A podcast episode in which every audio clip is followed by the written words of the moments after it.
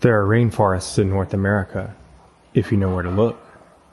Shrouded along the shores of the Pacific Northwest, these rainforests swap palm trees for cedars and toucans for ravens. Beneath snow capped volcanic peaks, their canopies foster a lush ecosystem of rivers, wetlands, and beaches that resemble few other landscapes in America. Today's guest is an expert in their waters, and she's here to take us on a journey to the Olympic Peninsula, a place that she calls home.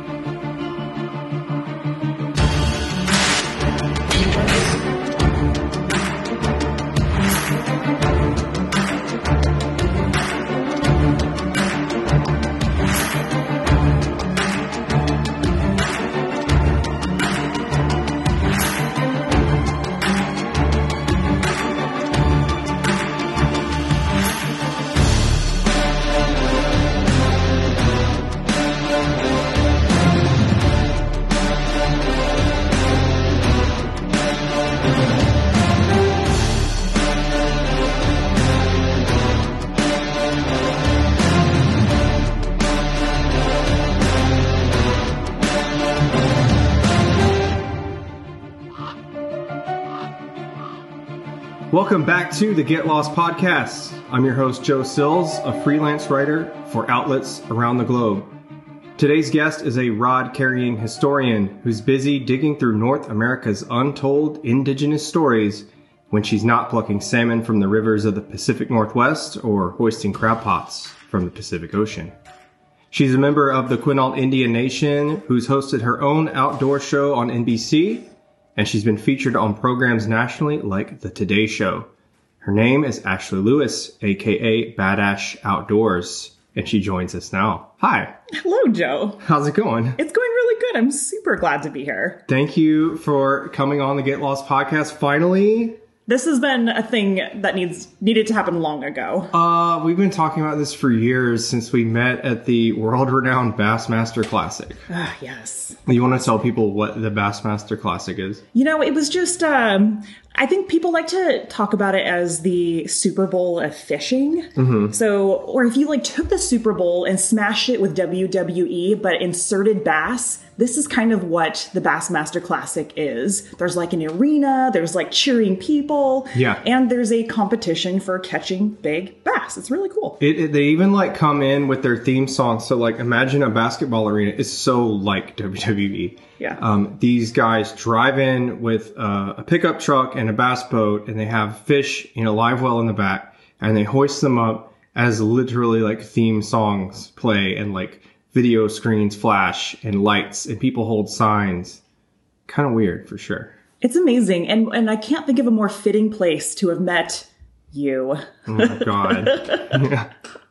Um, that was an interesting story because I actually was there to interview you uh, about a time that you were fishing in Mexico and you actually were part of a team that had a bass boat airlifted into a lake via helicopter. Yeah, the one boat challenge where we get dropped off on a lake that is an undisclosed location to us. And then um, in a reality style uh, competition, we compete to against other people who don't know the area, and we fly boats around. I mean, so are you like a professional helicopter boat angler or is this like a one-time thing? I mean, it may or may not be on my resume, resume, but like I think just a one-time thing for me. Okay. Yeah. Um, safe to say that's like not the way most people launch a boat, but it's probably the most badass way. Yeah, it's the right way. Yeah, it's definitely the right way. if it's an option, you should launch your boat from a helicopter. Um, I want to talk to you today a little bit about where you're from because you're from the Olympic Peninsula, which is like this really incredible part of the United States that is just unlike any other section of the country. Um, but before I do that, I want to ask you about your role as a historian. Because these like two things in the intro don't seem to go together. Like, oh, you uh, are an angler, cool, and you have an outdoor TV show, okay, like I get that. Uh, but a historian, It seems, yeah, when you um, present it that way, it's like, okay, a female fishing guide, you know, from the Northwest, storyteller, historian, TV show. Yeah, yeah, all of these things they seem very interesting put together. Yeah. But in my world, there's nothing that makes more sense to me and a lot of the people where I'm from. So telling stories is a distinctly indigenous method of carrying history on. And I love telling those stories. And uh, the Quinault Indian Nation, like we are salmon people. So I love telling stories about salmon. And I love fishing for salmon, as my ancestors have since time immemorial. Uh, so to me, it's a natural fit to tell those stories on the platforms that make sense for me, um, and then ground that in salmon fishing deep in the Olympic Peninsula. So in that sense, culturally, uh, it it it makes uh, it makes perfect sense. Can you describe uh, the Quinault Nation and, and just pinpoint where that is and tell us about the relationship with salmon historically? So in the lower 48, the mainland, the very upper left point of that, almost as high as you can go without crossing over into Canada. This area of Washington state is the Olympic Peninsula. What is incredibly unique about this place is that um, it is a section of land where mountains, ocean, rivers, like beaches, all of this meets up in one spot. That sounds So- like amazing. it's incredible. So as um, weather comes in off the ocean, it hits the Olympic Mountains and it drops rain. So we have a temperate rainforest on the Olympic Peninsula. It is one of the very few temperate rainforests in North America. Wow. Yeah, I don't think people realize there's like a rainforest actually in the United States. And when they think of rainforest, they think of like tropical rainforests. Yeah. But a temperate rainforest is entirely different. So, you know, people think of Seattle, Washington as the rainy city. Mm-hmm. Seattle gets 39 inches of rain a year, whereas there are parts of the Olympic Peninsula that get nearly 200 inches of rain a year. And so this is just a drastic difference. Yeah. Like really unfathomable to me. it is, and there are um, a beautiful four seasons, you know, spring, summer, fall, winter. But what's interesting about that much rain and, and being in the rainforest is everything is incredibly dense and lush. Mm-hmm. And you have this beautiful season, this beautiful growing season where everything's green. And then you juxtapose that with the rainy season. It's an intense amount of rain. It's a lot of gray sky and mist, constant mist off the ocean it creates a sense of unreality when you come into this place because you have this beautiful area and you have this intense environment kind of all culminating into what is the Olympic Peninsula. It kind of sounds like the perfect setting for storytelling. It, it is, ah, there's nothing better. Yeah, it offers so much. There's so much variety. There's um, something really, really different to do in each season, um, which is what made has made historically Pacific Northwest tribes so powerful. There's such an abundance of resources um, and a deep knowledge system behind how to thrive in those environments. So it's incredible. So, how long have people been living there? So we always say since time immemorial, and I think like fifteen thousand years is pretty like- immemorial. it's immemorial, yeah. Um, and so you know, people about fifteen thousand years, salmon uh, somewhere around that time as well. I think um, the most recent numbers are like 12,000, 11, 12,000 Really? years. So, the evolution of humans and the evolution of salmon is connected? Yeah, kind of happening at the same time. And in our creation stories, um, our creator makes the people, and then the next thing that he makes is the salmon. Um, and, you know, taken from, you know, this specific piece of earth that we know in the Quinault Indian Nation um, to make both of those things. And so we see our lives inextricably entangled with salmon lives. Everyone knows what they say about fish stories, but this one is true. A while back, I was mountain biking along the Arkansas River near a place called the Big Dam Bridge. In the distance, I could see the afternoon sun falling over Little Rock's lone, round peak. Beside me, I saw a tranquil, rippling pool next to an old railroad bridge, secluded from the rapid river's flow. It was exactly the kind of spot that I'd biked there for. So I hopped off the bike, reached into a backpack, and pulled out a fishing rod. Then I spent the rest of the afternoon watching time slowly roll by in the warm afternoon sun. I even caught a few fish right there in that spot, with my bike laying on the ground and the shallow sand beneath my feet. This is the kind of fishing story that doesn't have a big catch or a record bass attached to it. It's just a peaceful afternoon by the water, the kind that helps you unwind from all of the problems in life. If you listen to this podcast, chances are you've got a nose for adventure yourself. And if that nose leads you to the water, I suggest picking up a tool that can help you enjoy more moments like these. When I travel, I often pack a fishing rod, and though many portable options abound, I like the rods from Wisconsin's St. Croix rods the best. St. Croix's Avid Trek and Triumph travel rods break down into a case that fits in a backpack, or an overhead bin, or behind just about any car seat. They're designed in the USA and made with care from a family run company that knows some fishing stories don't require any exaggeration. Sometimes just being on the water is enough. You can learn more about St. Croix's travel rods at stcroixrods.com and you can tell them the Get Lost podcast sent you. Now, back to the show. So this is history dating back, uh, what's prehistory really, um, before the Great Pyramids, even. Yeah, and um, especially in America, we like to think of like early history as like early American history, revolutionary history, things Yeah. like that. It is a drop in the bucket for what our the history is of the land that we live on. It's incredible, and I'm really glad to be digging into some of those stories. It must be interesting from that standpoint too, because I think there's a connection here where when you grew up there, obviously, and, and you go out into the forest and you go out into the river and you're digging for knowledge and treasures and stories in a lot of ways. But then you also have the ability to dig into archives and records and um, oral histories Mm-hmm. to shine a light on events that really have sort of laid in the shadow of history books. It's so true. A lot of history is told looking over the shoulders of Europeans, not necessarily looking through the eyes of the indigenous people that have been here for Yeah, millennia. yeah. And so, really, spending time fishing, yeah, I love fishing. I love eating a salmon, don't get me wrong. But being next to my Quinault peers and my Quinault family and hearing these stories, like this is the true history lesson. That's the education that I get when I'm there fishing on the rivers. Uh, later on in the show, I'm going to ask you to take us on a journey fishing with you. And I, and I want you to put us in the boat with you, on the ground with you, in the water with you. But right now, I want to ask you about some history because let's skip from prehistory up to recent history. I spoke with you a couple weeks ago and got to learn about an event that I absolutely had zero clue about. I did not know this was a thing in America at all. existence. Uh, it's called the Salmon Wars.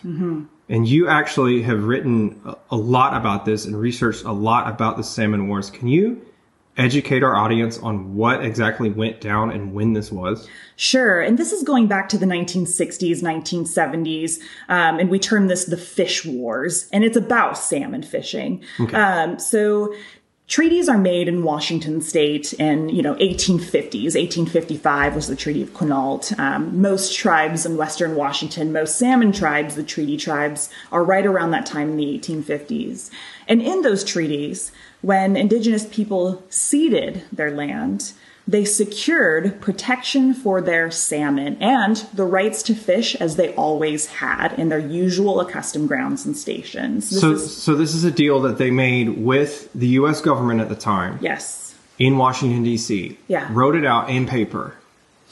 Yeah, they saw what was coming. They saw the future um, that they had an, a, a moment in time to try to shape. And so, with ceding land, this was a this was a big loss to indigenous people. It wasn't necessarily a um, a fun negotiation. Yeah. These negotiations are taking place after smallpox has swept the area.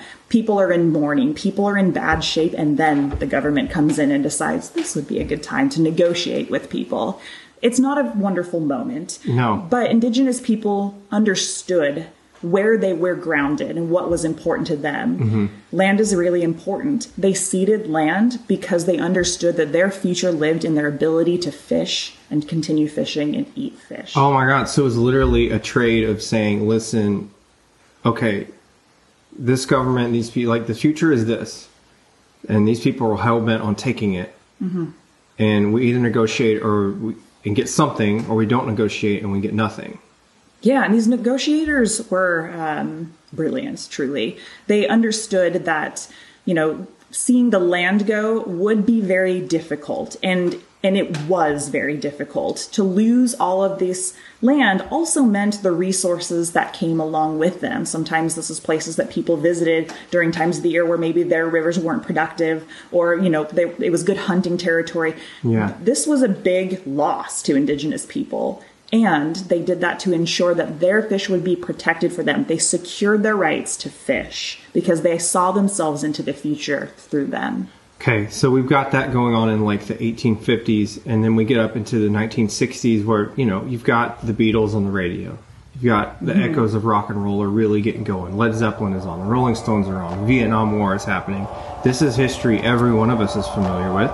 We've seen the photos in color, we've seen the photos in black and white. Yeah. We know the music and the culture of that era, but we might not all know the story of the fish wars. Sure, and that's great context too, because also with this time is the Black Power movement, the Red Power movement. There are these social movements that are also sweeping the nation. And leading up to the fish wars, the occupation of Alcatraz, indigenous people retook their land in Alcatraz. Um, so the, the tension, the moment is right, the tension is high, and indigenous people are looking to reclaim their territories and ensure that they have what was guaranteed to them through treaties. So in the 1960s and in the 1970s, the state of Washington is trying to impose their regulations on indigenous people on their own rivers. However, reservation and treaty rivers are reserved and um, secured for indigenous people. The state of Washington has no authority to govern them. Uh, and so this turned contentious and um, you know, game wardens were dragging people off their rivers, arresting people, uh, essentially saying, you know, we don't really care about your treaties. Th- this is the state of Washington, and you're going to follow our rules. And indigenous people pushed back hard. Yeah. So when you you you touched on people being dragged out of the river, and I kind of thought that was hyperbole when you told it to me at first, but actually, no, you were quick to open a book and point to a photograph. Like Yeah. there's actually people in the river being dragged out by game wardens. Yeah, there's this wonderful document on uh, documentary on YouTube. Uh, it's called "As Long as the River Runs," and I think when I show this to students and friends and, and anyone who's interested in this, the piece of the documentary I show them is when um, women are taking on fishing. Uh, because their husbands are arrested, and so you know women are in the boats, as is it's yeah, customary. Women fish, um, but they're in the boats and they're pulling the nets and they're gathering their fish. This is an act of resistance. And uh, they know that the game wardens are going to come for them. They do. And they quite literally tow their canoes to the side of the river and attempt to arrest them. The women say, No, this is our right. Yeah. Uh, so they quite literally drag them up the bank. And the women are clung to their fishing nets and their fish. And the game wardens just drag them on up. It's a profound moment. Was this newsworthy outside of the Quinault Nation? Was this Yeah, so the epicenter of the fish wars is um, Nisqually, Puyallup, Muckleshoot, the Puget Sound region in Washington. But the outcome of uh, this event will impact all treaty tribes in Washington state. So Quinaults, Okay. Makahs, I mean, everybody is involved in this. Um, so as this is happening, tension is really building between sport fishers and indigenous fishers. So, uh, indigenous people stage fish ins, and um, the height of the fish wars. I mean, arguably in 1970, the fall of 1970, uh, Tacoma game wardens arrested 72 people. Um, 10 of them were kids and tear gassed them and like fired shots at them. People were actually shooting at people, um, trying to fish. Fish their fish in their rivers. And so, I mean, this is gone to court at this point, and um, indigenous people rallied, got attorneys, pulled together, and um, the court case, U.S. v. Washington, otherwise known as the Boldt decision, um, ended up uh, deciding in favor of indigenous people. So they got to secure their rights to fish and it further assigned value to that. So 50% of the fish, half of all harvestable fish, would go to indigenous people, and the other half would go to the state. And it also decided that the state of Washington does not have jurisdiction over indigenous people. Wow. Mm-hmm. An incredible part of American history. And when you put it that way, it makes a lot more sense to me of why these two worlds blend together. How yeah. you can be a steelhead guide. Yeah. And also a historian. Right. Yeah. Human history, it seems, is a lot more linked to fish than I ever thought. And that's something I've always understood as an indigenous person. And a lot of indigenous people and salmon people really get that. And I would say even sport fishers who grow up fishing and eating fish for dinner and fishing with their families and feeding their families through fishing, which, you know, you people really do in the Pacific Northwest. Salmon sure. anglers like really like to eat their salmon. Um, what I found and what I continue to find, um, and I really saw this through guiding, is when you introduce people to that lifestyle, when you can ground people in what matters in the rivers and in the land that they are on, it just kind of flips a switch and they start to see it in new ways. And so, yeah, we are all connected to salmon. We are all, con- and if, if you like clean water, if you like clean air, salmon are a part of this in our ecosystems. Um, so I think it's tied to everything and everybody. Before we get back to the show, I want to take just a few seconds to tell you about a place I recently had the chance to get lost at in person Tortola. Jungle hikes lined with banana trees, a strange man at a mountaintop restaurant, and one of the best surf schools in the Caribbean could all be found there. It's the kind of place where you really need to spend more than just a few days hitting the most popular beaches on Instagram. Instead, I recommend setting up shop for a while with our newest show sponsor, Seascape Villas. Now, let's be clear, I happened upon this place by chance and I really did stay there. In the Caribbean, reliable Wi Fi and a quiet place to work from home can sometimes be hard to come by. And in peak season, rental cars can also be really difficult to find. But when I hopped off of the ferry from St. Thomas on Tortola's west end, Seascape Villas had an SUV ready for me at the dock. The condo itself made the perfect base, not only to explore Tortola from, but also to keep up with writing assignments and conference calls from as well. Sunset views couldn't be beat, and the entire place was affordable enough for a travel writer on a budget to splurge for a couple of nights. A fully equipped kitchen made cooking meals easy. Meanwhile, I was able to get some incredible R&R while island hopping across the Caribbean on assignment. So check out Seascape Villas on Airbnb or VRBO or book directly at seascapevillasbvi.com. Tell them the Get Lost podcast sent you and they just might hook you up. I want to talk to you about that lens that you give people when you're guiding them and I think it's a perfect segue into getting lost on the Get Lost podcast.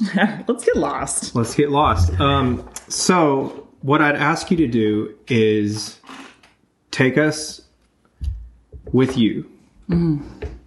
to a specific place that is dear to you, that you love, mm. that you've had wonderful experiences with, perhaps as a guide, perhaps by yourself, and just walk us through a morning um, from your cup of coffee mm-hmm. with a mm-hmm. French press to catching a fish, perhaps, or to making it all the way back home. Like, what does that look like there? What do you see, hear, smell, feel? Yeah, that's such a great question.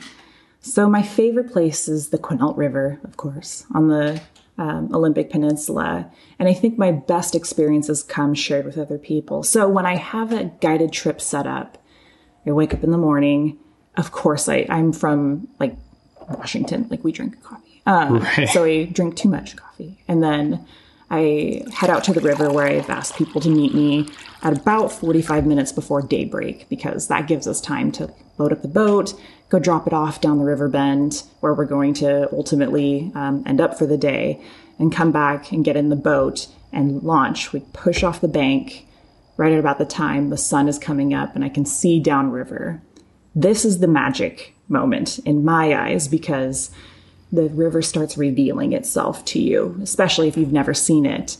Um, I've seen it a million times, but I get to see it through clients' eyes, someone who's never seen that river before. And so, you know, the river reveals itself. There's huge redwood trees, lots of cedar trees, lots of spruce trees. There's a wonderful glacial teal or emerald green river, depending on the season that we're in, because the snow is melting from the Olympics and running off. The water's really, really cold. It's crisp. There's always a nice fog rising up to meet the mist coming down. The forest is so dense and big and looming, and the air is dense from moisture. Everything is like holding you in place. You feel like hugged in by this environment and right where you belong in the center of the river, drifting down into it. It sounds a little bit like you get lost in that time, and those minutes hang in the air. Yeah, you're not going, you're not um, considering time based off of your iPhone anymore. You're you're judging time based off of like how much daylight you have left and where the sun might be in the sky because you're not quite sure that you can see it through the clouds. And so you you're the river is revealed in this daylight moment and then as you go like this doesn't necessarily get darker by the time you're at the end of the day but the like wind switches um, when you're at the pacific ocean like you see the sunset as like a fiery sky you don't always see the sun drowning into the ocean um, but in the afternoon, the coastal wind always picks up. So once you hit that, what I call the wind tunnel, you're drifting down the river and then all of a sudden you're drifting up the river. That's about noon every day. And so you start basing your decisions, placing yourself in time based off of what you're feeling happening around you. And it's a great experience. What do you see in the eyes of someone who has just booked a trip and never been to this place before? curiosity why their home rivers don't look like that. What is different about this place versus where they go fishing and hang out? And the answer to that is um, there's a lot of answers, but I think that the most profound one is this level of care.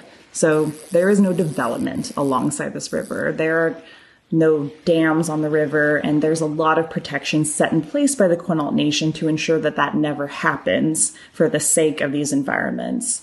You know, there's been problems in the past uh, through like logging and um, and and things like that, but um, there is a level of care that is placed around these rivers that is palpable when you're there you don't see trash laying around our, our, rivers. You don't see, you don't hear a bunch of noise. Like it is really just you in that place. And people, the way I see it through their eyes is they start asking questions about like, why does this seem so different? Yeah.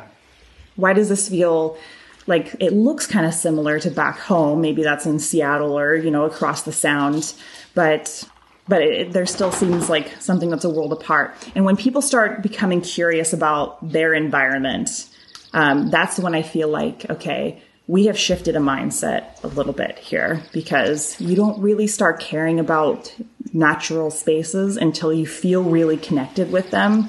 When you go out in the Quinault in a drift boat with me, you will feel very connected to the place that you're in.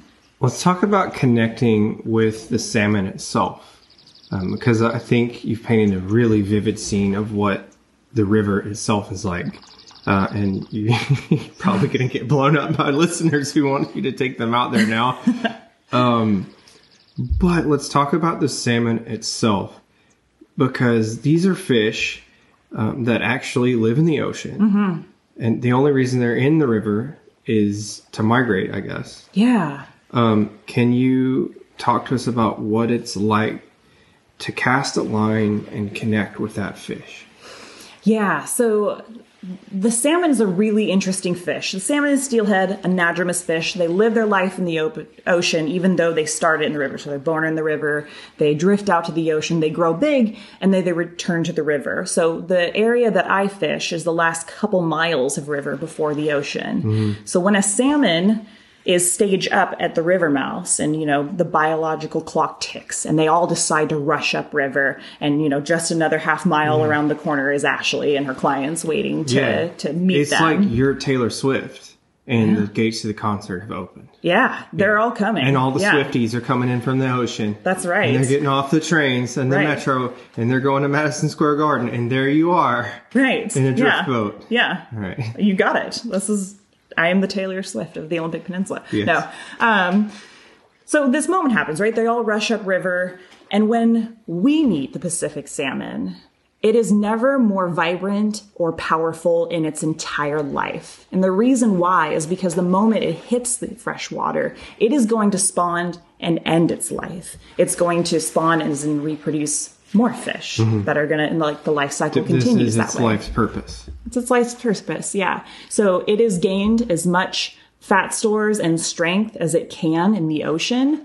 And once it is at like optimal like power and um, optimal like fat, that is what it is using to get itself upriver into fresh water and to spawn. So when I meet it, it is never more vibrant or powerful or like fatty or delicious in its entire life as it is in that moment when we meet it. So when you hook into one of those fish, mm-hmm. they are not playing with you. they are they're trying to go and do their business. They're not trying to hang out with you. So they're a very powerful fight and it's very exciting. They're an incredibly acrobatic fish. Mm-hmm. Um, I didn't realize that. Yeah. Yeah, it's really fun. Yeah. That part's exciting. And and also, um, the fish never tastes better than it does in that moment. I mean, out in the ocean you know, around that stage of its life, but um but really right when they hit the fresh water, that's that's when So you it's want to very have different from like the farm salmon you would get at a grocery store. It is very different than the farm salmon that you would get at a grocery store. Yeah. So you hook this fish, um, and I didn't realize they were acrobatic. And in my mind, that's like a tarpon or something, where they're Yeah. they're dancing on top of the water and, Sure. and doing flips and tricks and things like that. Um, so that's accurate. They're super acrobatic in that way, yeah. And each species of salmon is actually quite different. So I would say the most spirited is the steelhead. This is the fish that's going to come out of the water and do somersaults and drag you down to the bottom of the river and then come back up and leap into the air. Like this is your super acrobatic fish. Yeah. Chinook, those are the powerhouses. So they grab your lure, your bait, and you might see them like boil right at the surface and like, you know, you'll see a tail come out of the water. And then they are going to try to drive you to the very bottom of the river and hold you there as long as they can. And they can because they are so powerful. And coho, um, I call them the death rollers because as soon as they get hooked, they just want to roll and roll and roll and try to spin you out of the situation. And Yeah. they're pretty good at it. Yeah. So all of them are a little bit different. And when you get familiar with them, if they're all in the river at the same time, which does happen, you can hook into one and based on how it's fighting, you're like, oof, I've got a Chinook on the line or a steelhead or whatever. So this is a fish that to me would spawn a lot of lore. And Mm-hmm. I'm not from that part of the U.S. I'm from the South, which Mm-hmm. for people overseas is a long fucking way away. like, all right, There's some distance. Yeah. it's a long way in a totally different world. And so Mm-hmm. we don't, we do not have salmon where I'm from. Not even anywhere close to where I'm from. Yeah. Um, but to me, a fish that does so many things like that would create passion in the individuals that pursue that fish. Is this a common ground that those on both sides of the fish wars were able to find, or did it cause even more friction? You know, unfortunately, in the 1960s and 70s, it caused a lot of friction. It causes a lot of friction today. And what we've seen in the last several years, um, imperfectly, but a growing sort of air of consensus between the two because the the only good thing about the salmon recovery issues in the Pacific Northwest is that everybody wants more salmon. Everyone has the same goal. Yes. But how we do that is the part where um, people become, you know, fractioned into different camps. And that's really, really difficult. Um, but the love of the salmon very much lives in uh, a lot of people in the Pacific Northwest. It's an icon of the Pacific Northwest, right alongside the orca whale. Um, what a lot of people in the Northwest understand and people outside don't really understand is when a salmon comes in to spawn and die in the river, they bring with them a lot of nutrients from the ocean that forests and clean water really, really need. So the salmon brings in these nutrients, they die in the rivers, they float to the side of the river, bears eat them, and a lot of their carcass and their body goes back into the flora and fauna and into the riverbanks. And um, out from that grows strong, healthy forests that cleaner water and cleaner air. And so people in the Pacific Northwest understand that um, the things that are really important to us clean water, clean air, especially in a time where you know, climate change is a big conversation. We want clean water, we want clean air, and we can attribute uh, help from the salmon to get there because um, that's a part of what they do as well. I want to open a can of worms. Let's do it. Elwha River Dam. Beautiful story. Beautiful story. Everybody should know, whether you're in the Pacific Northwest or no, should know the story of the Elwha Dam. It is the single most important story of hope, in my opinion, uh, when it comes to river restoration and uh, building consensus among different user groups that are like at odds. This it's is wonderful. this is why I wanted to bring this up. Um, so for those of you not in the know, there's a wonderful documentary you can view on streaming. It's called Damnation. It talks about the Elwha River Dam, uh, which was a, a dam erected by the United States in I think 1920s, 30s. oh, I think it was even earlier than that. I think like I don't know. Do you have a year on it? Um, it's an early it's an early 20th century. Or, I was going to say 1905, 1910. It was erected in 1910. 1910. So the Elwha River Dam was erected in 1910, and it's part of this big dam building like spree that the U.S. government goes on, um, really all the way up until like the 70s. I, I feel like they're just building dams, building dams, building reservoirs, um, which in some ways was productive because we need hydropower, Of course. uh, and that's certainly better than coal plants. But in other ways, especially when you have a fish like a salmon that needs to go upriver to reproduce, very destructive. Uh, talk to us about the Elwha situation and how it relates to like the modern scene of salmon and human interaction in the Pacific Northwest. The Elwha River uh, cut off several miles of spawning habitat for salmon. And you're right, it was put in as a way to you know, develop the Pacific Northwest. Hydropower is an important part of development uh, throughout the country. And uh, the problem is, um, is that while it provides one resource, it erases another. And salmon are super important to the indigenous people and a lot of the people in that area. The J- Jamestown S'Klallam people um, were like integral in the removal of those dams. So the dams put in, the salmon die. The river becomes unfishable. Um, the you know some of the main strains of salmon like no longer coming up the rivers anymore. Does it basically just become a ghost town, like a ghost river at that point? Yeah, there's two dams, and um, they cannot get up either of the dams. I believe it's certainly not the second one. I don't believe the first one either. Mm-hmm. It's 1910. No one's thinking about conservation and sustainability, Right. and certainly not thinking about futures for indigenous people. This Right. is not something that's happening at the Like time. they're worried about cars replacing horses. Yeah, this is this is what's up. Yeah, yeah, yeah, and among other things. But um, over time, dams are expensive. They cost a lot to repair, and it's been over a hundred years now. The dam ended up being more expensive to maintain than it was to take down. Yeah. And the indigenous people of this area used that moment, leveraged it hard, and um, got a ton of buy in and consensus from a lot of different stakeholders in the Northwest and led the charge on taking that down. So, people uh, in the other corner who didn't want to take it down said, You are about to unleash a hundred years of trapped sediment down this river. You are going to destroy this entire area if you do that. Seems reasonable to me. I mean, yeah, it was certainly a, Like logical, anyway. Yes, it was certainly a concern, and it was a concern for everybody. Um, but with a really strategic methodological approach that was also happening alongside Indigenous people and with their consent in steps of this process.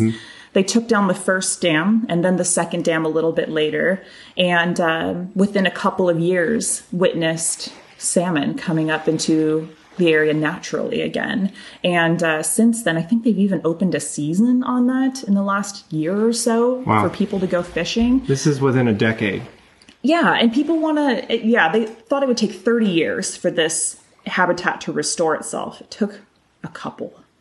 I mean, it's not perfect, Yeah. but it's viable. Which is really exciting because people want to say you can't take dams out. You can't take it out because of the, you know, terrible repercussions they will have. And we have, at the time, the Elwha was the largest scale dam removal in the country, and it was a success. And that, I think, is a beacon of hope for how we can do this differently. Like right now, the Klamath in Northern California is coming down. The Elwha is a part of like helping you nudge that along. The poster child for it. Yeah. Um, as we talk more about like modern daily issues affecting the Olympic Peninsula, moving back into that realm, Sure. um, I want to ask you about climate change. Um, Yeah. I mean, this is a coastal community. You're a part of a coastal people that has Mm-hmm. been there since time immemorial. yeah. sea levels are rising, ocean levels are going to go up, and temperatures in the ocean are getting hotter. That's fact. Yeah. That's science. Indisputable. The oceans are getting hotter. Yeah. What is the effect on your people? Yeah, so I feel like this is actually the can of worms. the Elwha is just such a beautiful case. It is a Yeah. bit of a can of worms, but boy, this one feels like a big can of worms. Big can of worms. Big can of climate changing worms. Before we get back to the show, I want to talk to you guys for a quick second about my hometown, Memphis, Tennessee. You guys know that Memphis is a place surrounded by soul. It's where the blues became rock and roll. It's where soul music found its groove and hip hop turned trap beats into sounds that still top the charts today. I love spending time in Memphis, walking its streets and feeling the energy from decades of recordings rising up from the sidewalk. It's a real thing. When I'm looking for a place to pick up artwork, gifts, or flavors that remind me of home, I always swing by Feelin' Memphis. It's right there, downtown on South Main Street. Feelin' Memphis is run by my good friend Tawanda Pirtle, who grew up with me way back when I was just a college dropout designing t-shirts for her chicken joint, Jack Pirtle's Chicken. Tawanda has always been there for me as my career morphed into the world of travel writing and podcasting, and you can usually find her there for you behind the counter at Feelin' Memphis. So next time you're strolling through downtown, look for the big blue trolley in the window. Tell Tawanda I said hello. While you're in there, scope out some funky, hand curated gift items to share the energy of Memphis with someone you love. That's Feelin' Memphis at 509 South Main Street. Tell them the Get Lost podcast sent you. Now, back to the show.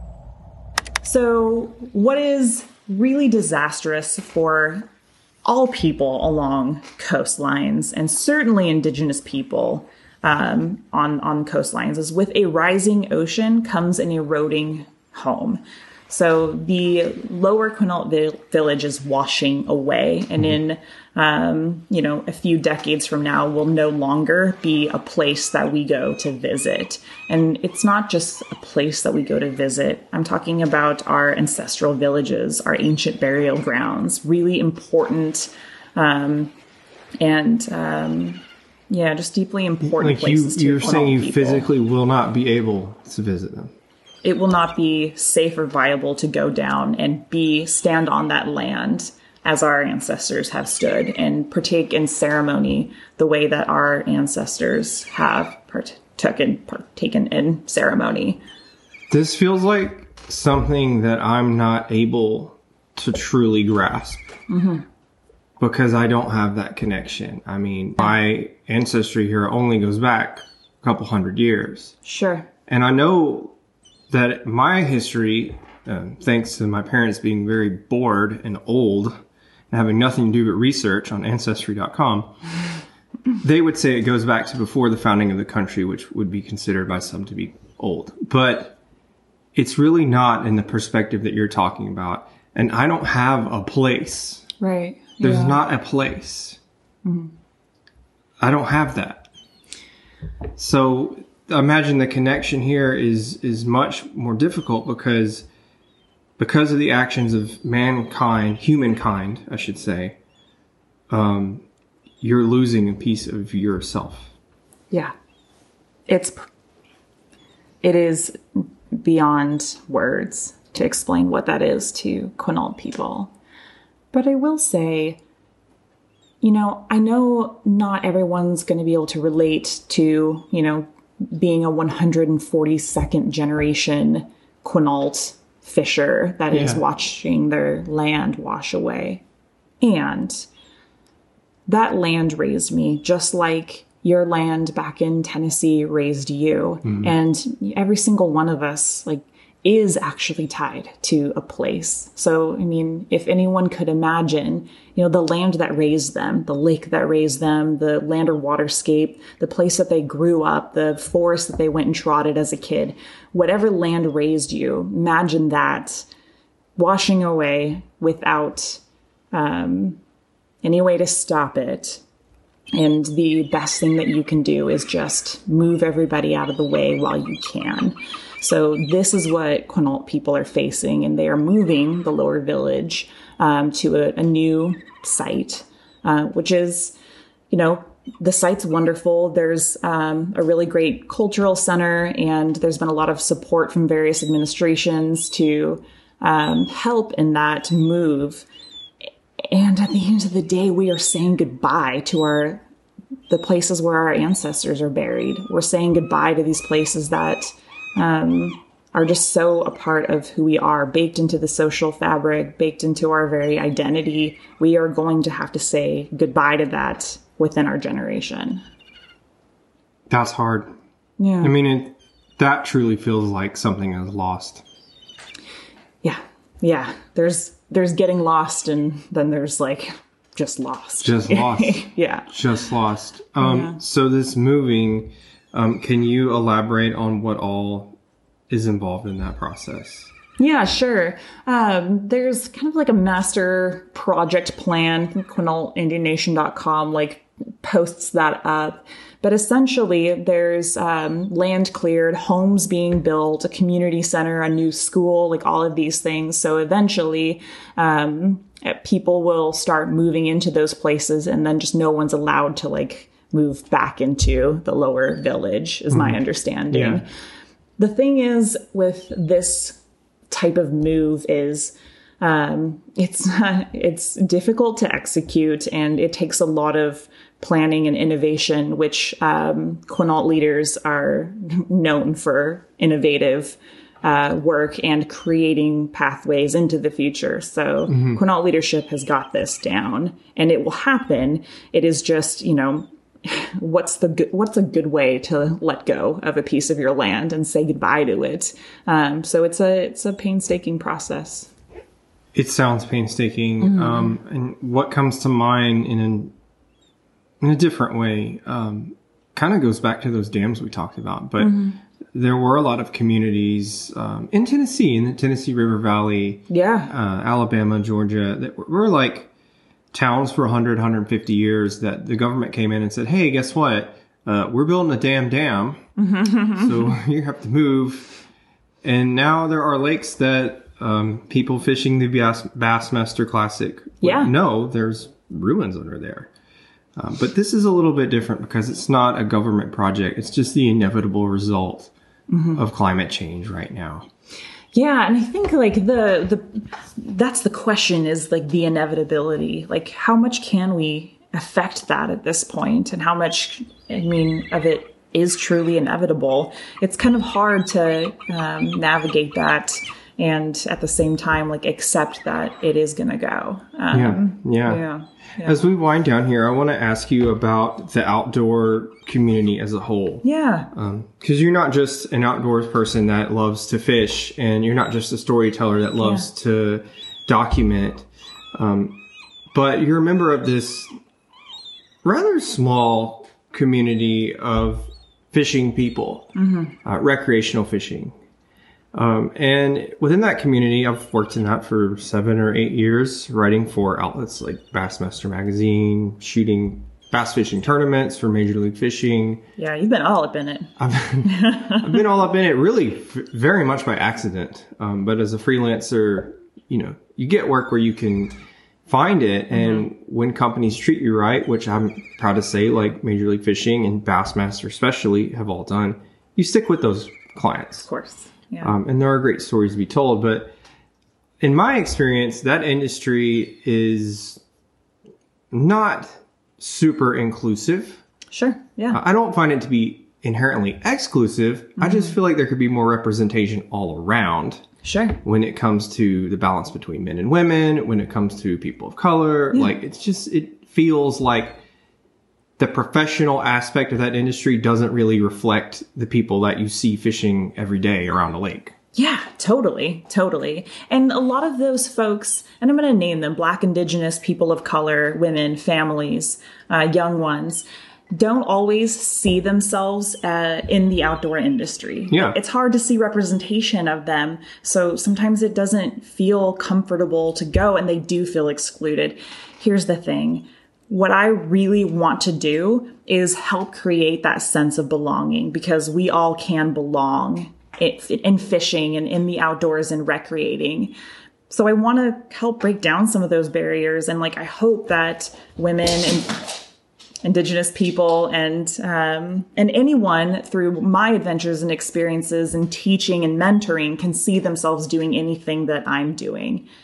Do you feel like through your TV show um, and through like situations where you get on the Today Show and Yeah. you're suddenly broadcast to a national audience for however long that segment is, um, do you feel like that does move the needle a little bit and it helps a young girl somewhere see you and say, "Oh, I can be like her. I can do that." So I can speak, I can't speak for them, but I can speak from my experience. When I stepped out in the Quinault River and decided I love fishing and I want a guide, I looked over and I looked around me and I saw Letty and Lisa, two women guides that were out there every single day and doing it. It never crossed my mind that I couldn't be a great, an amazing salmon and steelhead guide because cool. I had that representation. Yeah. representation. So you had it.